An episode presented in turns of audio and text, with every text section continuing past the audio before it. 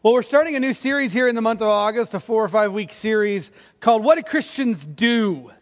And uh, each week we'll be uh, focused on a different part of the text, but simply asking a question, answering that question What do Christians do? You know, um, as Christians, we talk a lot about grace, and rightfully so. Uh, the gospel is all about grace. So much of what we talk about is in terms of rest we rest in the gospel. We rest in what God did for us in Jesus, not what we do to try to earn God's favor. In fact, uh, a scripture you may have come across is Romans here. Uh, Romans chapter 4, ver- verses 4 and 5 says, Now when a man works, when you get a job, the, his wages are credited to him not as a gift, but as an obligation. However, to the man who does not work, but trust God who justifies the wicked, his faith is credited as righteousness. So much of what we talk about when we talk about the gospel is not working. It's the Hebrew author of Hebrews calls this rest. It's resting in what God has done for us. Jesus worked for us in a way we couldn't work for ourselves. And so the, the question though remains is even in our resting, okay, Dave, I get it. Christians are supposed to rest in what Jesus did for them. But what, in our rest, what are we supposed to do? It's not as if we just pray this prayer and then just go on vacation from Jesus. There's a way that Christians should act. There are things that Christians should do. Like any good employee or servant, we want to please our master. James tells us in a different way that faith should be set forth into action. So once we've rested from our attempts to earn entrance into God's family. The real question is how do we act now? What do Christians do? What do we do? Over the next four weeks, I want to try to answer that question by looking at four basic ideas, four basic things that Christians do. This is how we act. When I was a kid, um, I distinctly remember kicking a hole in my wall. Um, I'm sure my mother will remember this very vividly. Um, I was very angry, uh, and I went up to my room, and in my anger, I decided it would be a great idea to kick the wall. I'm not sure I really thought through this before I did it, but I kicked the wall right between two studs and put a big gaping hole right in my bedroom wall. At which point I realized, oh crud. You know that, you know, like, I didn't really think that one through. And I kicked a hole in my wall, and there I was, and my parents were coming home, and I knew it. And they came home and they saw the hole in my wall and they weren't happy with me. But you know what? It didn't stop me from being a member of the family. They didn't say, well, you kicked a hole in the wall, therefore you're out. Pack up your stuff, you're done. No more Brooks for you. No, my parents very graciously reminded me that acting out of rage was not something that should typify the Brooks family. If you're a Brooks, you shouldn't just act out of rage without thought. There's a certain kind of behavior that was acceptable for a Brooks family member.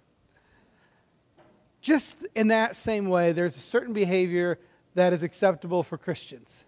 There's a certain way that Christians should behave because we are members of God's family.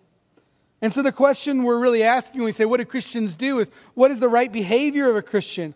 If you've placed your faith in Christ, you are a member of the family of God. And just as I've had many mess ups as a child of God, I'm sure you have too.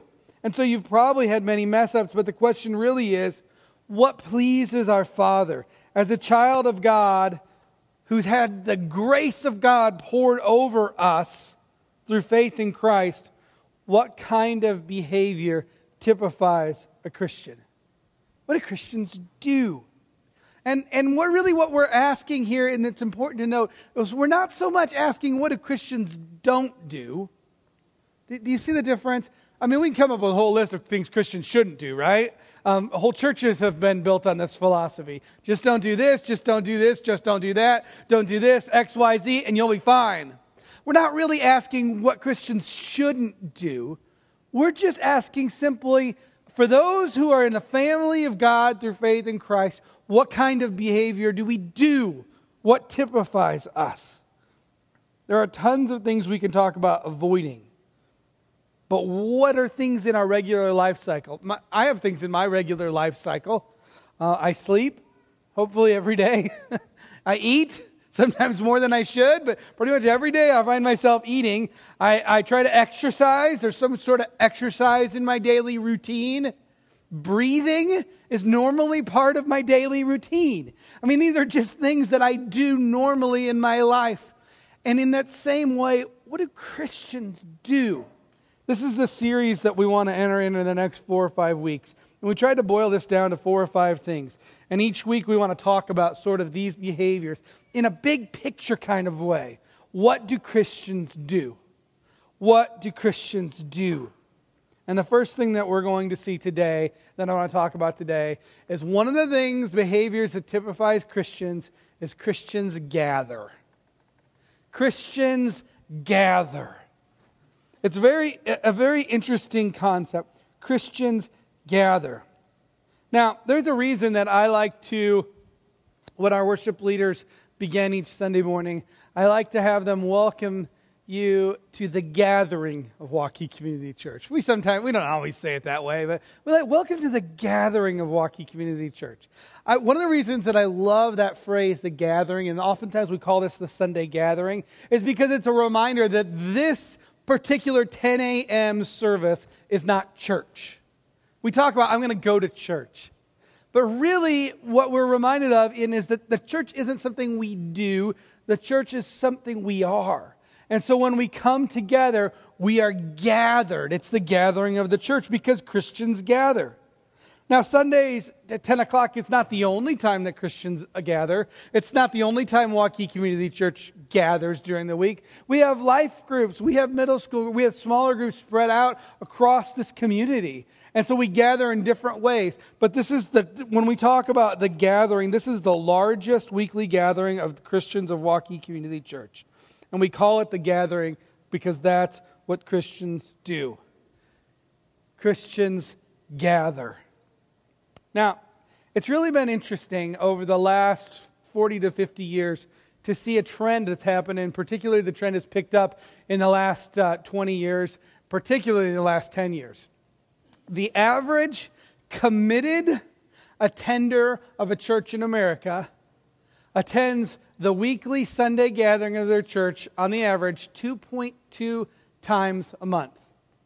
This isn't this isn't just like the oh i'm checking out church this isn't just church shoppers this isn't just people who kind of come just on christian christmas and easter it's not factoring in those christians this is the committed core of church across our country the committed core the average attendance on a sunday morning across our country is 2.2 times a month. I think my grandmother would have had a heart attack if she had heard those kinds of statistics. And it's really interesting because one of the hallmarks of Christianity is that Christians gather together. And so, why, why this changed, particularly in the last 20 years? What has changed to take weekly church attendance down to the average committed church member goes only 2.2 times a month. And one of the hallmark, I think there's a number of reasons this has happened. One of the ideas is just consumerism. You know, we don't even realize how consumer driven each of us are. We're all individuals. What's in it for me? You know, uh, we all we often ask the question. You know, I want to go to a church where like the worship is amazing. You know, that church where like the show is just awesome. And you know, we think about that, or we, are consumer driven, or where you know, I, I've heard a lot of people say, well, you know, the church, man, like it's a neat church, but the you know, like the pastor, oh I like go to sleep every week, and I just want to go to a church where he like keeps me awake a little bit, you know. And we, we are just so consumer driven. We're left asking, you know, what did I get out of today? Or you know, the church really uh, the church started at ten o'clock. If it could have started at 9:45 or 10:15, that would have been a lot more convenient for me. I mean, we're just in a consumer-driven culture and it's really hard for us to not think about it like that. The other difference is priorities. Priorities have changed. Life is busy. I mean, kids' activities, leisure activities, sports. I mean, life is tiring. Uh, you know, like, it's just really interesting. Uh, a lot of families are never in the same place, you know, except for, for Sunday. You know, a lot of families, they get just their schedules, when you just line all, uh, let's say, like you have five people in a family, it seems like that family is going every different direction, but oftentimes Sunday morning is the only time that you can get together, and so let's go do something together. Life, it, culture has just shifted. And then one of the other things that I think is really interesting in the last 20 years is we've heard a lot, we've said a lot that God doesn't take attendance. And this is true in terms of grace, right? We don't look, God doesn't go, well, I'm sorry, um, you only went to church, uh, you know, in 2014. You, you only went 40 times, and so I, you're out. I'm sorry. 41 would have been okay, but 40, you missed the cut, you're out. I mean, we talk about, God, that's true. God doesn't take attendance in terms of that. But if the weekly gathering of the body of Christ wasn't important, uh, and if it isn't important, why do we even do it? You see, what's, what's happened over the last 20 years is, is there's been a major and massive shift in culture. And so, what do we do? We left the impression that there's little value to gathering regularly. And that brings us to Hebrews 10. Now, it's really interesting today because we're starting this uh, in the height of the summer vacation season, right? You know, like we're in August, and what is wrong with all of you? Why aren't you on vacation? You know, like what, what's wrong? Uh, we're starting here, and you know, and my point in in uh, in talking about this is not to make you feel guilty. Uh, in fact, the exact opposite. My point today in talking about that Christians gather, the exact opposite should happen. You should feel encouraged and understand the purpose for gathering on a Sunday. That's what I want to walk away from here today seeing is that there is a huge beauty to gathering together corporately as the body of Christ. And we're going to turn to Hebrews chapter 10 to see this. Hebrews chapter 10 talks about the good habits of Christians. And my point is not to say that, you know, wow, if we could get Waukee Community Church from 2.2 to 3.1, we'd be doing really good. That's not my point at all. My point is to encourage you to understand the importance of gathering as Christians. Sunday mornings, life groups, small groups, other times, the gathering of Christians is important. Before we do this, we need to get a little background to the book of Hebrews. The book of Hebrews is a really interesting book. We don't really know who wrote this book. We don't know necessarily the author. There's a lot of opinions about who wrote this book, but we don't really know. But what we do know is that the, the person who wrote the book of Hebrews had a mindset. And the author of Hebrews is appealing to the superiority of Christ as a reason to press on. Because the truth is, people had been abandoning the faith. During this time, which was probably in many cases we're dealing with second generation Christians. It's far enough after the death, resurrection, and ascension of Jesus that the writer of Hebrews is talking to the local church and he's watching people abandon the faith. And he, the writer of Hebrews wants to encourage them to be steadfast. And so when we get to Hebrews chapter 10, in these verses, you're going to see an interesting grammar. The, the phrase in our English translations, it, it's translated let us. Let us do this. He, he uses this six times. Let us do some things. And, and this is a first person plural verb, and, and the mood in, in, this, in the original language, the mood of this particular words, every time you see this phrase, let us, in Hebrews chapter 10, 19 to 25, the mood is called a, a subjunctive mood, but what that really means is intentionality. What the author of Hebrews is saying is every time you see the word let us, the author of Hebrews, he is telling us don't be haphazard about what I'm telling you to do. These are not things that will just sort of magically happen. These are things about which you need to be intentional. Let us do these things. There's an intentionality to this. And I want to look at a few things here from Hebrews chapter 10 quickly about why Christians gather. Why do we gather? Why do Christians gather together? Why, why is this one of the things we do? And particularly, I want to apply this to our Sunday morning gathering because it's the largest single gathering of Waukee Community Church. But I also want to apply it to other gatherings of our church as well. The first reason that Christians gather, I think, can be found right in verse 22. Christians gather to worship. Verse 22, it, well, first, verse 19 to 21 reminds us of the confidence that we have to enter God's presence. I mean, this is sort of the beauty of the gospel here. The gospel is a reminder that without Jesus, God is something distant and far and separated. If you don't have a faith in Jesus and you wonder why God feels a million miles away, it's because you don't have Jesus bridging that gap. One of the things that's so cool in the Old Testament is the, the, the te- in the temple there was a veil. And if you remember the study of the Old Testament, there was a veil between that separated the very holy presence of God from the rest.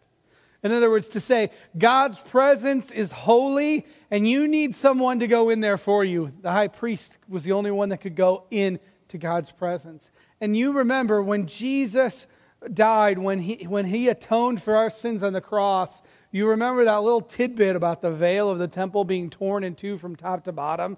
To, to, to say the separation is gone because of Jesus, we have access to God. This is what the writer of Hebrews reminds us of.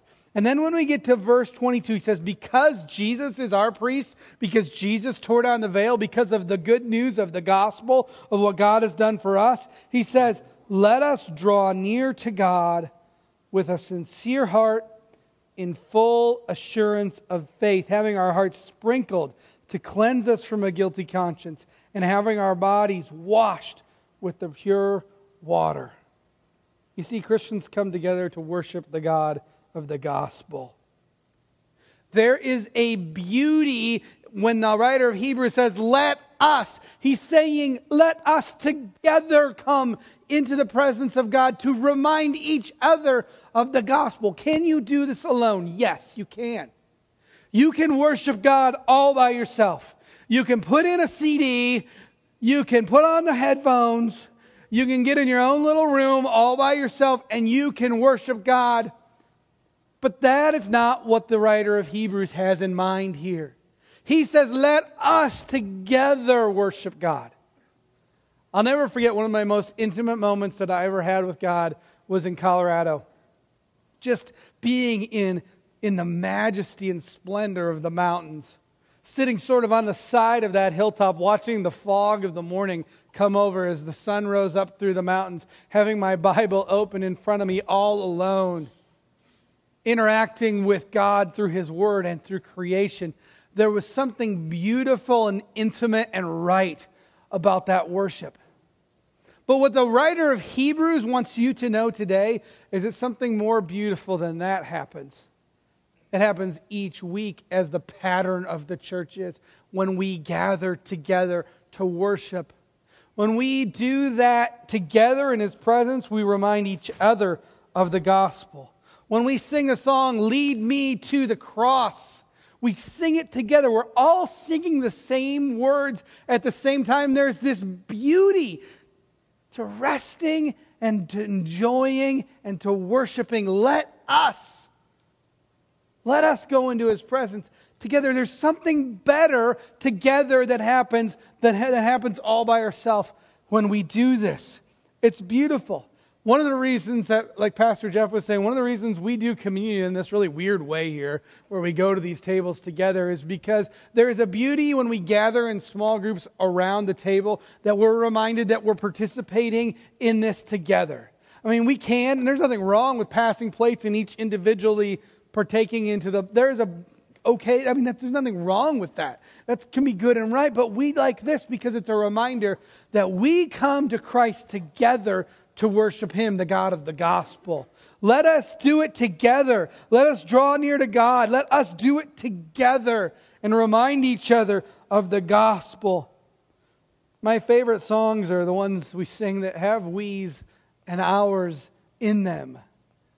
There's nothing wrong with the I's and me's and you songs. They're okay. But I love the ones where we corporately sing, We worship you, because it's a reminder that we're not in this alone. Just like the author of Hebrews reminds us, Christians gather. This is what we do. We worship God together. And we must, we must be intentional about doing that. We must be intentional about doing it. Partially, we can show up here and not worship God. I'm sure, I mean, I've had that experience, right? You show up, you know, your mind's on a hundred other things. All I can think about is that I have a con- concussion and just get me through the service, right? Or, you know, it was a long night last night. And we've all sat here and not worshiped God. But have you ever just stopped for a moment while we're singing and thinking, I'm singing with the family? Like we all have this in common. Christians gather to worship. And sometimes that means putting aside our stuff. Like, you know, we think, you know, that, that song Peter sang today, you know, the one, oh yeah, that I hate. You know, we just go, okay, you know the one, Peter. you know, we just go, you know, it's not about me and my preference right now. It's about us worshiping God together. Let us worship.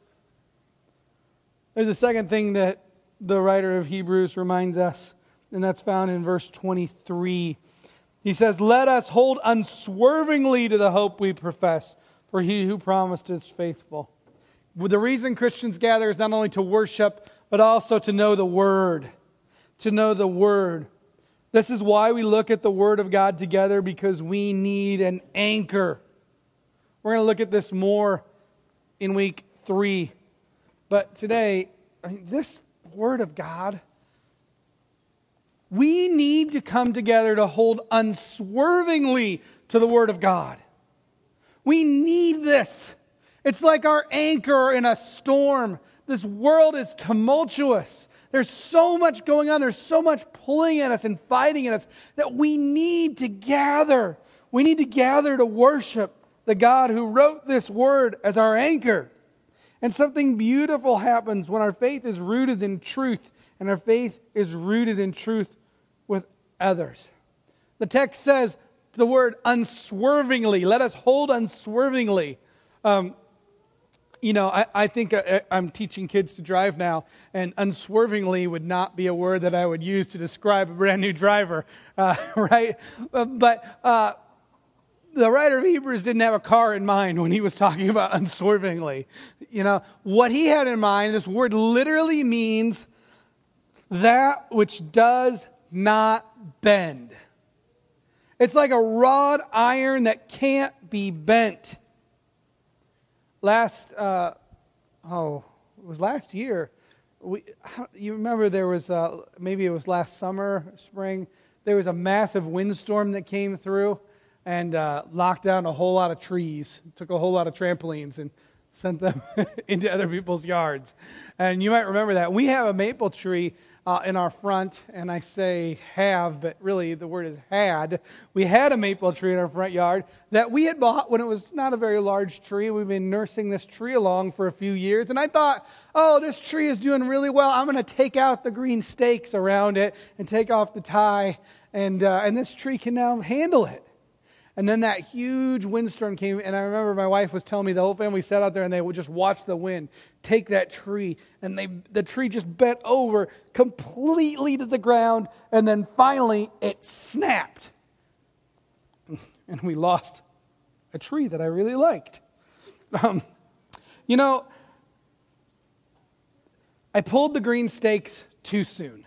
I mean, that's kind of sort of the lesson I looked at. That I wish I'd left the little green stakes in that tree around that tree, holding it up for longer.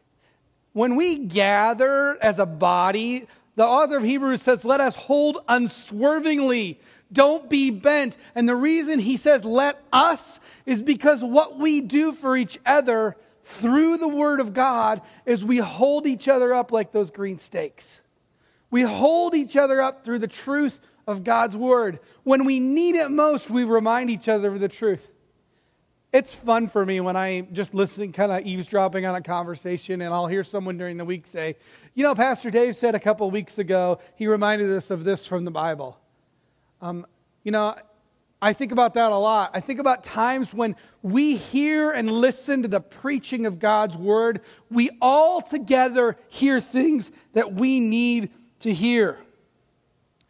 Thomas Cackler, who uh, has been an important part of our church body and is now going to plant a church out in Grinnell. He's in the process of, of uh, doing that, leaving to plant a church in Grinnell. Thomas Cackler stood up here and preached once, and, and he said, At the end of the day, we get Jesus. And he was talking about our treasure and great reward in heaven. And that line from his sermon, from him preaching the Word of God, has stuck in my head. And when I wonder and when I have thoughts in my head, sometimes God just puts that line in my head.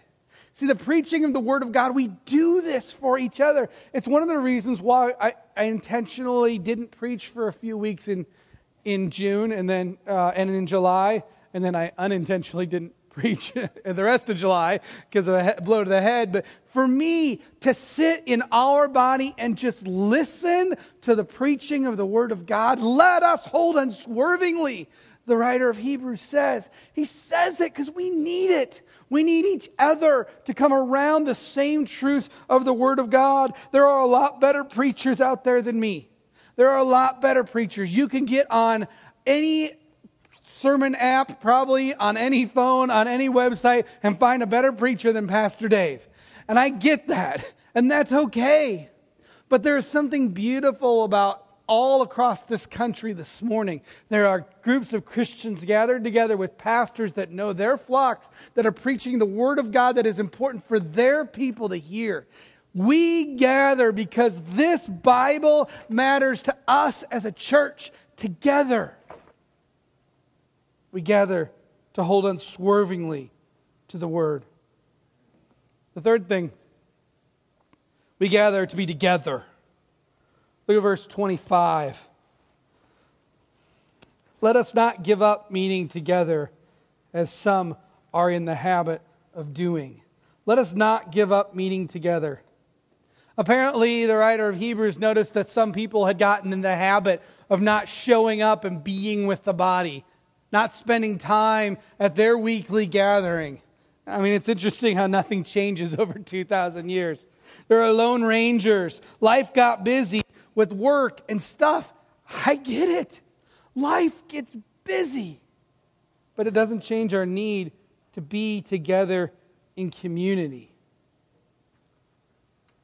Donald Miller recently, uh, who's an author of um, some really good books, uh, recently kind of caused a stir in the Christian world when he admitted that he doesn't ever go to church. Very rarely does he attend a church service. He finds his connection with God through his work, and so he very rarely attends a church service. And you can imagine that got the blogospheres going like crazy, you know, and and uh, running Donald Miller out. And Donald Miller has done some really cool things. Uh, he's written some really challenging things.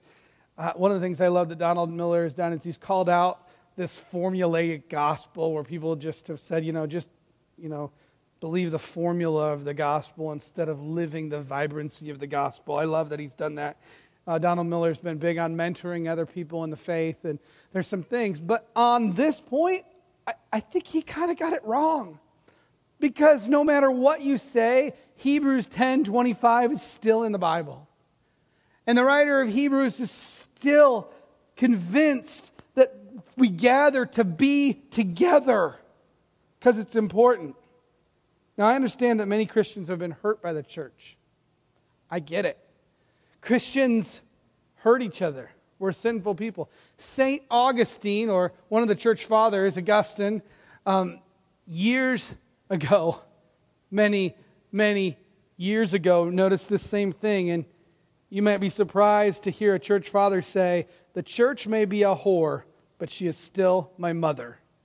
That is a church father that wrote that because he recognized that Christians hurt each other. And there have been tons of opportunities for Christians to just write off the rest of them and say, I've been way too hurt. And yet the writer of Hebrews says, Christians gather. We get together. It's essential. Don't give it up. You need it we gather to be together. We also gather, and the fourth thing is, is to do battle.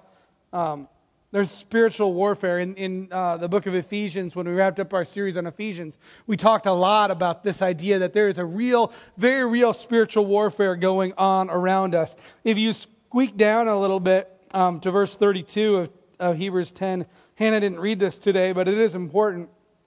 The writer of Hebrews says, Remember those earlier days after you had first received the light, when you stood your ground in a great contest in the face of suffering.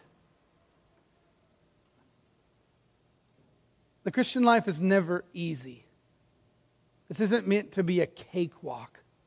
The Christian life is not easy. We need each other. And sometimes when we say, you know what, I don't need to spend time with other Christians, we forget that we are in a battle and we need this. I once had a woman tell me she didn't come to church because it was cloudy. I'm, I'm not kidding you. She told me she couldn't come to church because it was cloudy out. And I was like, man, I'm sure glad you don't live in Seattle because like that would be a real. Or, but you know, it's it's uh, there are all kinds of reasons. We laugh at that one, but there are all kinds of things that happen. But the writer of Hebrews says, make it an, an intentional decision in your life to be together with the body. One of the greatest advancements in warfare, and Alexander the Great had a big part of this, was a formation that involved interlocking shields.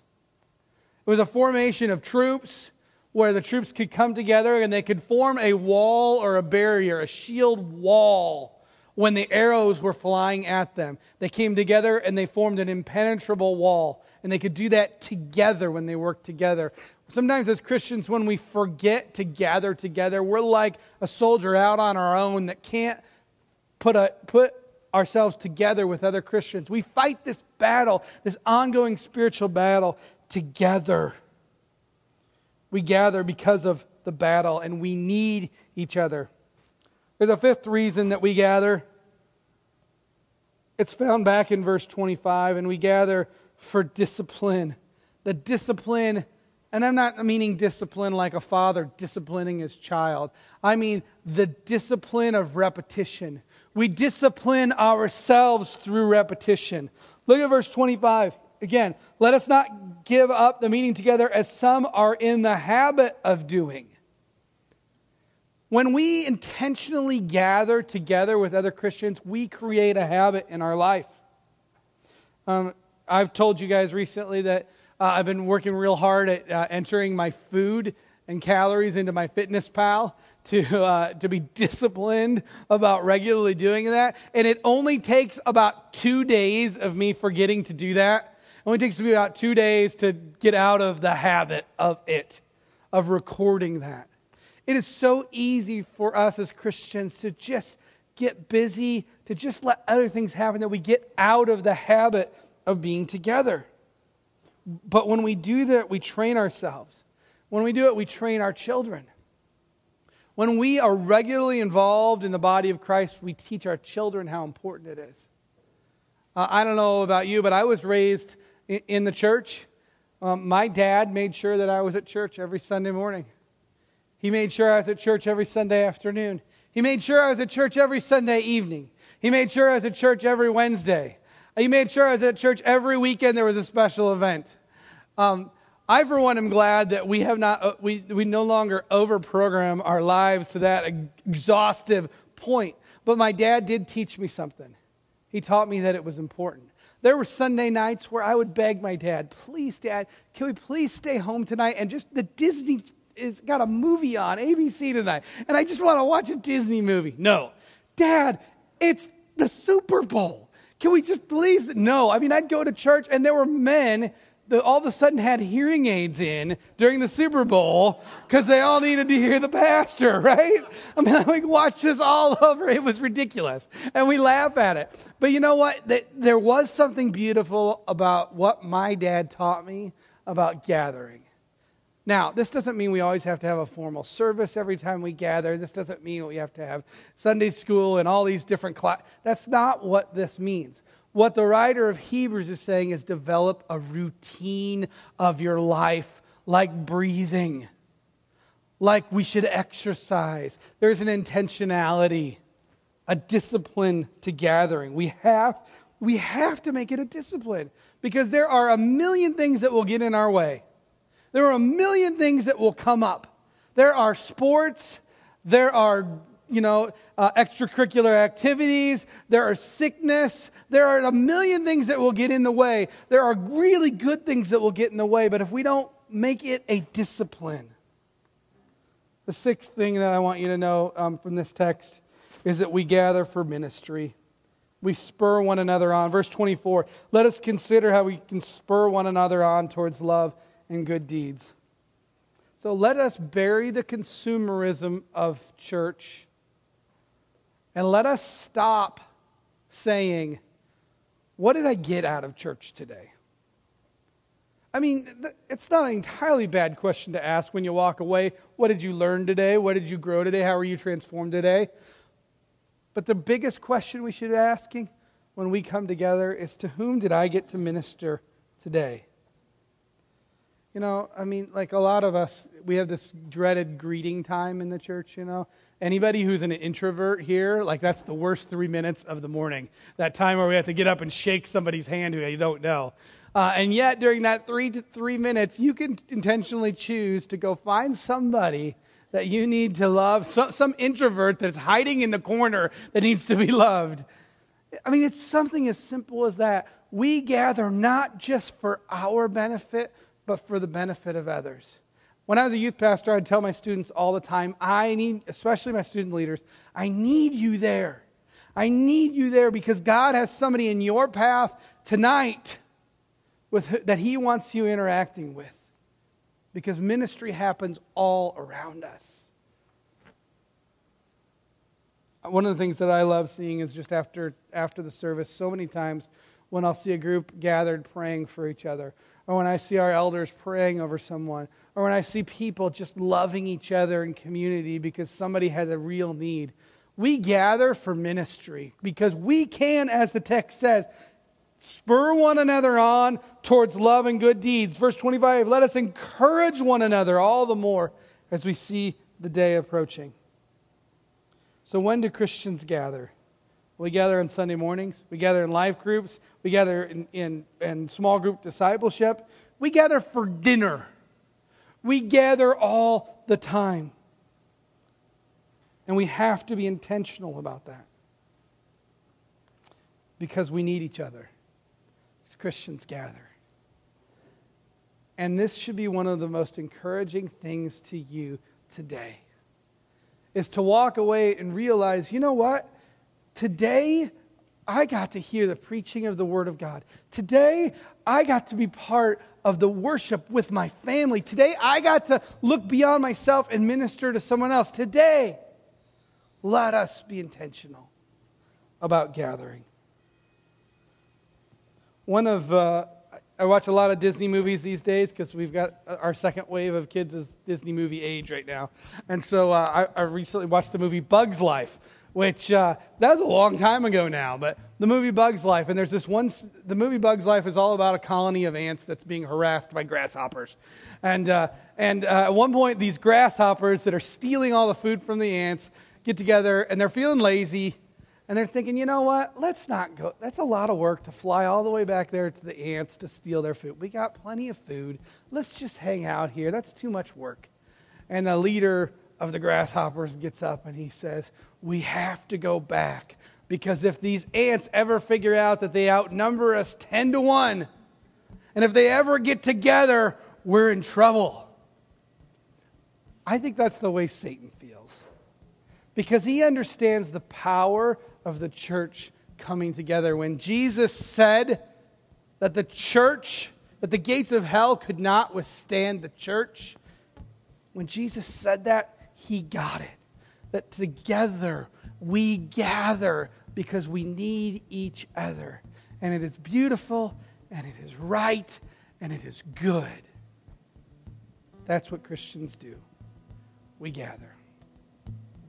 I picked a song to close this service that is all about God and it's all about us together worshiping Him because He is the God who saves us all of us who believe in him through faith.